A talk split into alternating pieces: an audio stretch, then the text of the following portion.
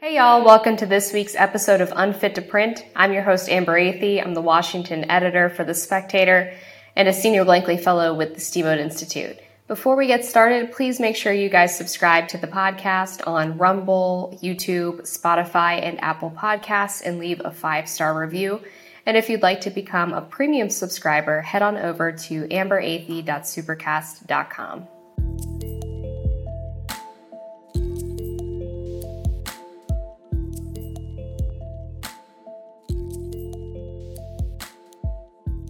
As a reminder, I talked about this a little bit in the last episode, but my new radio show will be premiering on WCBM on Sunday night at 6 p.m. Eastern. It's an hour long weekly show.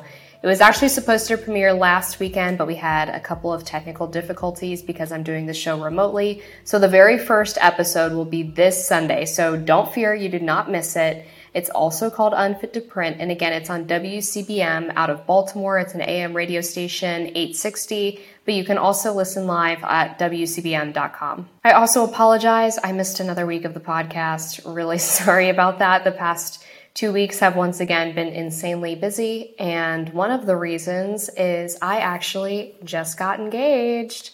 Big news. Um, obviously, I'm super excited. And uh, yeah, my fiance now, then boyfriend, and I went down to Staunton, Virginia for the weekend which is where we had our first big trip together and got engaged. So, uh, starting the wedding planning process and uh, just really thrilled to be taking this next step in our relationship. So we were enjoying, um, you know, the aftermath of the engagement, and then I was actually down in Miami, Florida, this past weekend for the National Conservatism Conference hosted by the Edmund Burke Foundation. And I gave a speech on a media and culture panel alongside Emily Jashinsky, Dave Reaboi, and Christina Pushaw. And it was just an awesome panel. Um, Christina and I both covered media and basically how to fight back against the left wing media machine. Dave and Emily talked about culture and the panel was moderated by Libby Emmons from the Post Millennial. What I really liked about NatCon was that it felt really sincere and felt like everyone was kind of there for the right reasons, if that makes sense. There was a lot of talk about ideas and policy, and it didn't feel like the speakers were just trying to throw out red meat to the base, like they were just saying what we wanted to hear. It really seemed like there were a lot of great discussions going on about what the future of conservatism looks like, what principles are important to us, and perhaps most importantly, how we can utilize those principles and use our ideas to actually fight back against the left and wokeness and progressivism and all of the crazy economic things that are happening in our country right now. So it was a really great time. Um, there was one little downside, and that's that there were several mainstream media reporters there.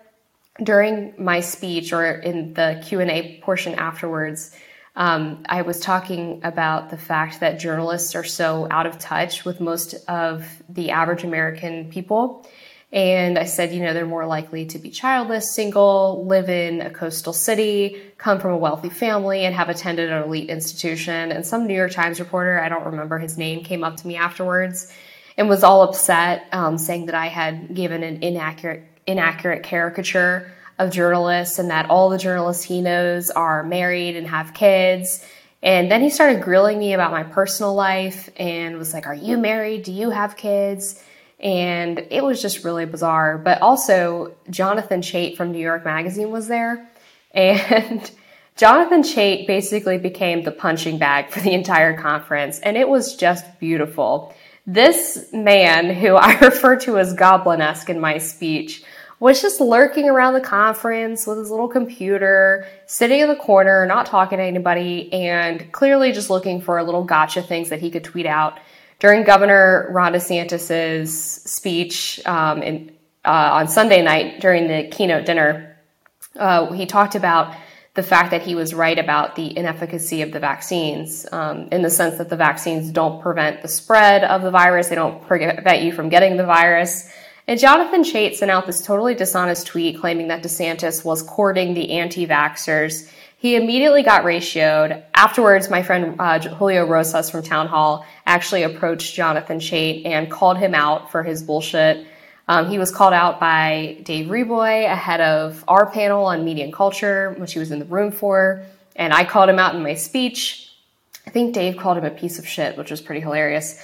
And then Matthew Peterson called him out during his panel on Catholicism and said that he, you know, is a liberal hack. So this guy just got the brunt of pretty much everyone's anger at the mainstream media at this conference.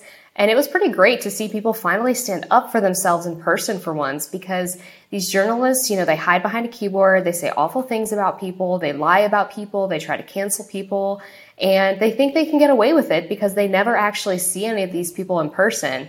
So for once, finally, we were able to tell this guy to his face exactly what we think about him and exactly how most of the world views him. So uh, poor I mean, Jonathan Chait, he probably is like sobbing in his pillow right now. He got pretty beat up, but it was very satisfying for the rest of us. Anyway, on to the big news story of the week. Governor Ron DeSantis sent a couple of planefuls of illegal aliens up to Martha's Vineyard, and the left and residents of Martha's Vineyard are having just an absolutely glorious meltdown. Um, no clam chowder for illegal aliens. They're not allowed to go bike riding with the Obamas. Don't make use of our beaches. These people clearly do not want to put their money where their mouth is. Martha's Vineyard is a sanctuary city, which means if illegal aliens get caught committing a crime there, the local jails and police are not allowed to contact ICE. So ICE is not allowed to come in and cooperate with local police to start the deportation process for illegal aliens who commit crimes. Um, so these people end up getting released back into the community. And in so many cases, they end up going on to commit more crimes and usually worse crimes. Such was the case um, in the Kate Steinle murder, where the individual had been deported multiple times but was able to somehow keep coming back because um, he was living in a sanctuary city and it would um, basically take a long time for ICE to be able to catch him and put him out of the country. And there's been several other cases where illegal immigrants have been released from jails, got back into the community, and ended up killing or harming someone um, because these liberals seem to think that, um, you know, if you just release people, somehow they're going to be so happy with you. They're going to feel the compassion and they're just going to decide not to commit crimes anymore. Um, that's not how criminals operate, obviously. And if these people were already willing to commit the crime of crossing the border illegally, it's not a very good sign that they are going to start obeying laws once they're in the United States. So DeSantis sent about 50 migrants up to Martha's Vineyard, and this has been something that Florida has been doing and Texas has been doing to really force the people who vote for policies that enable open borders, who vote for prosecutors that don't crack down on violent crime, who vote for Democrats that believe in uh, laissez-faire border enforcement, and voted for Biden and his administration, you know, his administration that has undone so many of the effective Trump border enforcement policies to say, you know, these communities have to take care of these people. If you're going to vote for the policies that allow them to come here in droves, that allow record numbers of illegal immigrants, you know, hundreds of thousands just over the period of a month or two to come into the US, then you guys have to take care of them. You're responsible. You're on the hook.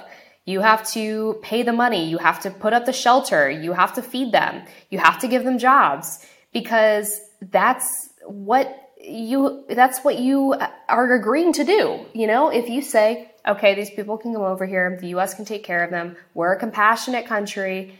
Okay, then step up, walk the walk, talk the talk. You know, if you're to talk the talk, you got to walk the walk.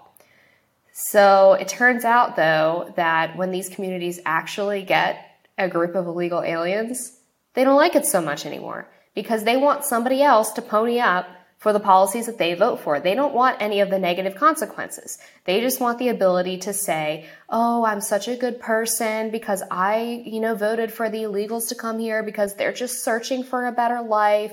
They just want to get good jobs. They want to get out of the crime that's going on in Central and South America."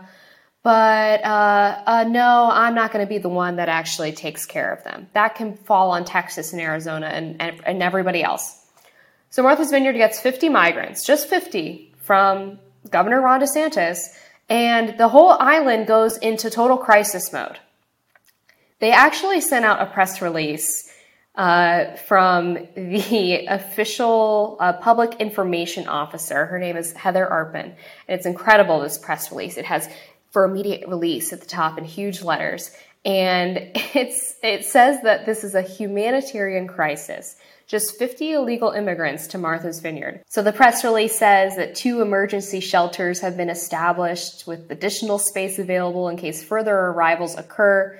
We have reached out to our state and federal partners for additional and long term support and assistance. All activated local emergency management will remain in effect as we learn more and anticipate our state partners' coordinated response. So that's just for 50 people.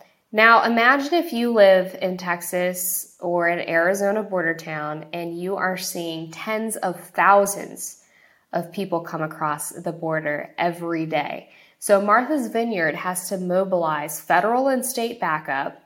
Basically, the entire community was showing up at this church to bring food and supplies for a fraction, a portion of the normal amount of illegal aliens that cross over every single day in the southern border towns. There were actually several local politicians with Martha's Vineyard who were kind of bragging about their response, saying, Oh, you know, we are so much better than the Republicans because we're going to take care of these people and we're so welcoming and we got this. And uh, again, okay, you got 50. If that's the case and you can handle 50, then I'm sure you wouldn't mind taking about, you know, 50,000 more. Why not, right? You guys have it all under control. It'll be perfectly fine if we just keep sending all of the illegal aliens up to Martha's Vineyard. It really is interesting to see how quickly they realized just how much of a problem this this is.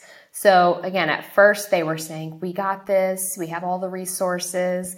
But then the residents of Martha's Vineyard started to express concerns.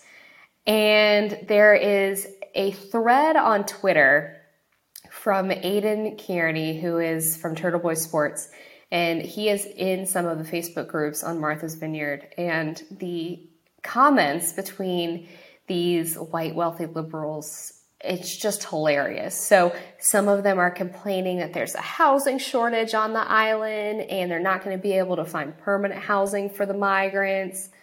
One person asked, What else do they need?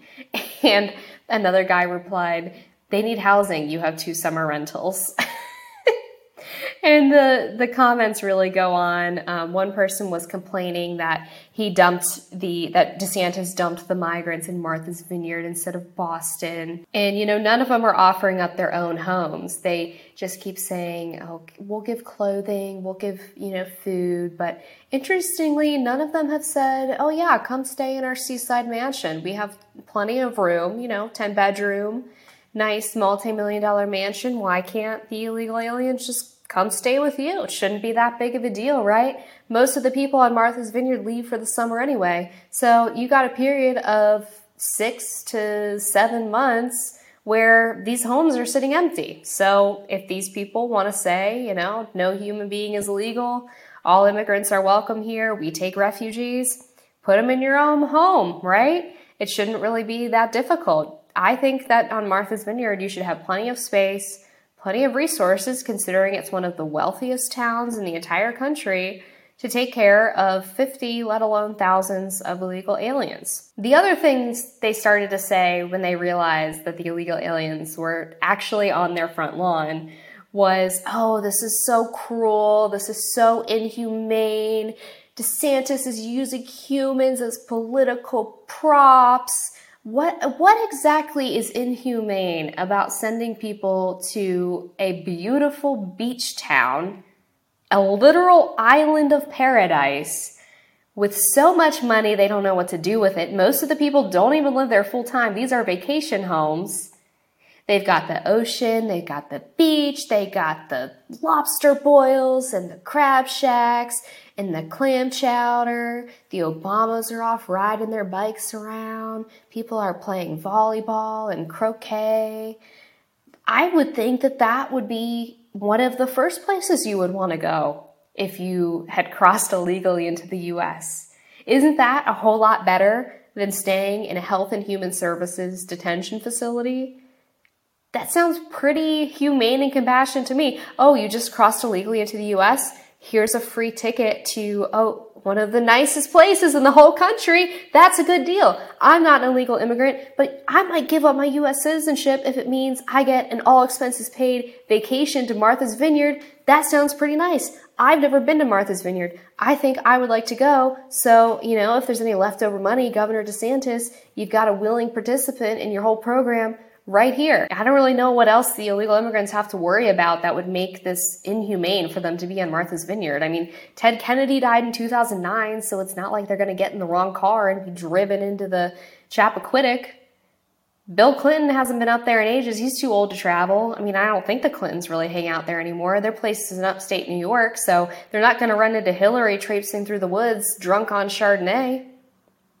Alan Dershowitz has been effectively socially banned from the island, so it's not like they're going to run into an Epstein associate. I mean, yeah, the Obamas are around, but I mean, the worst thing that'll happen there is you'll get hit by Barack's kite or something. Seems like a pretty good deal to be shipped to Martha's Vineyard. I don't know, just my opinion. Several people have been claiming on Twitter, um, particularly politicians, that this amounts to human trafficking, what Governor DeSantis is doing. They claim that these migrants were lied to, that they were told they would get work visas, that they'd be going to Boston. But Bill Melugin from Fox has done reporting on this, and he has indicated that when these migrants get on these planes or these buses to go to other parts of the country, not only are many of them quite grateful actually for the free ride, but they sign a form, they sign a, a waiver that tells them exactly which part of the country they're going to. They get to pick where they go, and they're told that they're going to get free transportation. So they're signing this. They're not being trafficked. They're not being smuggled. They're not being kidnapped. California Governor Gavin Newsom was actually one of the individuals who accused DeSantis of human trafficking. And DeSantis responded like this. So uh, the governor of California um, sent a letter to the Department of Justice saying you need to prosecute Texas and Florida governors. And all I can say is um, I think his hair gel is interfering with his brain function.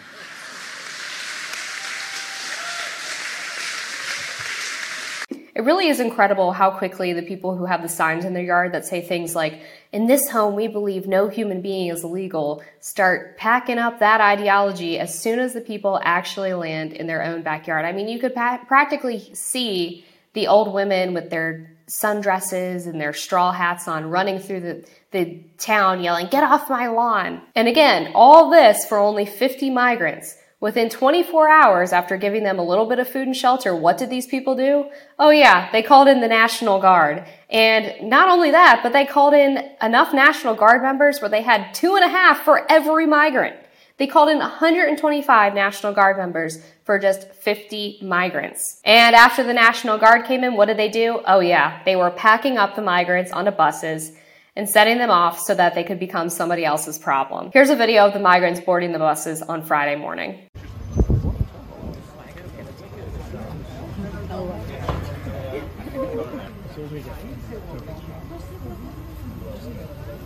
That's it. You've enjoyed enough of the wealthy white liberal paradise. Time to load up and get on out, guys. We're not taking care of you anymore. John Hayward from Breitbart, I think, summed it up perfectly when he said that at first the claim was that sending these migrants to Martha's Vineyard was like the Holocaust. Then the liberals were all laughing, saying, Yes, we get to show the Republicans how it's done. We're going to take care of these legals, and y'all are going to be eating your words. Then all of a sudden they were demanding emergency assistance. Then they were demanding the migrants get off their island, and then they were calling the National Guard, all in less than 24 hours. That's the only amount of time that they were able to handle just a fraction of the crisis that border towns deal with every single day. Will they think twice before they support policies like this in the future? Eh, probably not. These people aren't really quite that bright. But I just think it's fascinating to see how quickly these people's entire worldview crumbles when you actually make them deal with the consequences of their actions. NBC News reported an article out about immigration activists complaining about this so called political ploy and political stunt by DeSantis to send these migrants to Martha's Vineyard.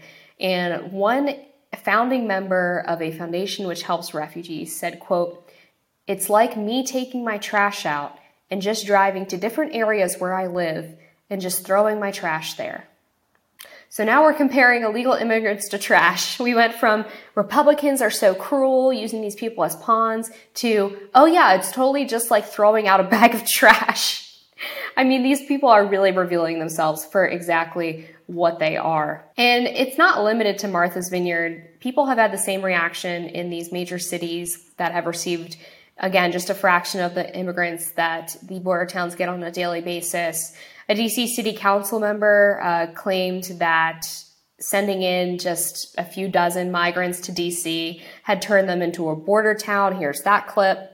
So it's been said, but it's worth reiterating that the governors of Texas and Arizona have created this crisis. And the federal government has not stepped up to assist the District of Columbia. So we, um, along with our regional partners, will do what we've always done. We'll rise to the occasion. We've learned from border towns like El Paso and Brownsville. Um, and in many ways, the governors of Texas and Arizona have turned us into a border town. We don't know how long this will take to resolve. We don't know how long they will continue busing. And so the right thing to do here is to be prepared to ensure we can greet every bus. We can get people off on the right foot. We can get them where they want to go. And that will ultimately help them in their immigration process. You have New York City Mayor Eric Adams claiming that the migrants he received, which were only, I think, uh, about 100 or so in a town of, you know, tens of millions, were a real burden on the city. Here's that. This is a real burden on New Yorkers as we're trying to do the right thing. Uh, we already, as I stated, we already have an overburdened shelter system. So now we're talking about, as you stated, food, clothing, school this is going to impact our uh, our schools because we do not turn away individuals because they're undocumented. Uh, translation services. There's just a whole host of things that this is going to produce, and that's why we need we need help in getting this done, and we need the right coordination to make it happen. And finally, you, you had Chicago Mayor Lori Lightfoot accusing Texas Governor Greg Abbott of being a man without morals. Here's that clip. Let me say loud and clear to Greg Abbott and his enablers in Texas. With these continued political stunts, Governor Abbott has confirmed what unfortunately many of us uh, had already known that he is a man without any morals, humanity, or shame. Instead of treating these individuals with respect that they deserve, the due process that our laws, laws require, Governor Abbott chose instead to humanely, and inhumanely load them onto buses, send them on a more than 12 hour journey across a country that they don't know, and to drop them off without any regard for what the next steps are. It really is amazing, too, how all of these people somehow think it's more compassionate to stuff these people into border towns than it is to disincentivize the border crossing in the first place because these are people who go through really treacherous conditions. A lot of them are raped, a lot of them die, a lot of them become very sick or injured. They give money to coyotes and drug smugglers who take advantage of them and don't give a shit about them. And somehow we're supposed to believe that, you know, telling people that they can uh, come close to drowning crossing the Rio Grande is somehow better than just enforcing the border and telling them not to come here in the first place. Their idea of compassionate is so skewed and warped, it's actually sickening. And so I encourage DeSantis, Abbott, whoever to keep doing this. I heard that the next stop might be Palm Beach or Malibu. So I guess those places better uh, gear up and get ready for their own influx of migrants because these border towns are not taking it anymore, and governors are showing exactly what's going to happen if Biden doesn't step up to the plate and increase border enforcement. That's it for this week's episode of Unfit to Print. As always, thank you guys for watching. Please subscribe on YouTube, Rumble, Spotify, and Apple Podcasts, or become a premium subscriber at amberathey.supercast.com. Thanks and see you next week.